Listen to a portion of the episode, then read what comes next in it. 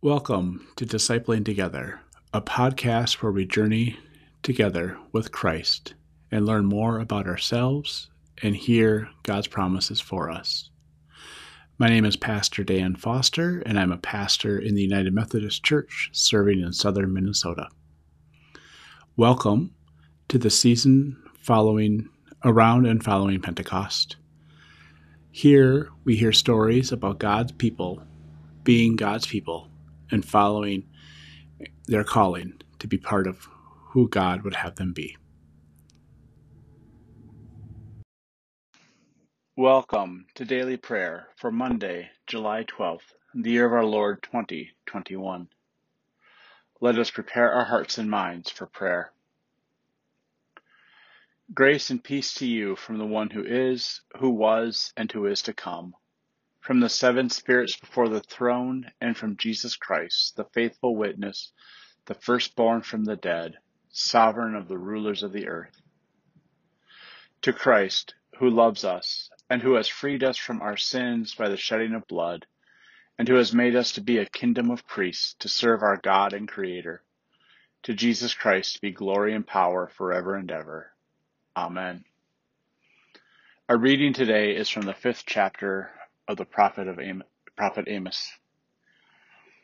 Hear this word, a funeral song that I am lifting up against you, house of Israel. Fallen no more to rise is virgin Israel, deserted on her land, with no one to raise her up. The Lord God proclaims, the city that marched out one thousand people will have one hundred left, and the city that marched out one hundred people will have ten left in the house of Israel. The Lord proclaims to the house of Israel, Seek me and live, but don't seek Bethel. Don't enter into Gilgal. Don't cross over into Beersheba. For Gilgal will go into exile, and Bethel will come to nothing. Seek the Lord and live. Or else God might rush like a fire against the house of Joseph.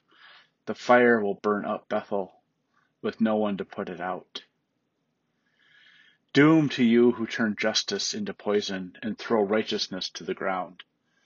The one who made the Pleiades and Orion and turns deep darkness into morning and darkens the day into night, who summons the waters of the seas and pours them out on the surface of the earth. This one's name is the Lord, who causes destruction to flash out against the strong so that destruction comes upon the fortress. This is the word of God for the people of God. Thanks be to God. Amen. Let us pray. Gracious God, help us to be righteous. Help us to be formed in your image that we might participate in your kingdom, that you, that, that we might be satisfied with what you've given us, and we might share in that with others. Help us to see that your love is enough, that your grace is sufficient. And help us to share that with others so that all the world might see your love for them. Amen. Let us pray now the prayer our Lord taught us. Our Father, who art in heaven, hallowed be thy name. Thy kingdom come, thy will be done, on earth as it is in heaven. Give us this day our daily bread, and forgive us our sin, as we forgive those who sin against us.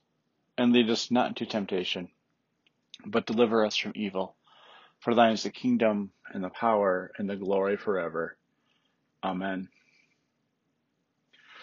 Let us confess our faith using the Apostolic Creed. I believe in God the Father Almighty, creator of heaven and earth.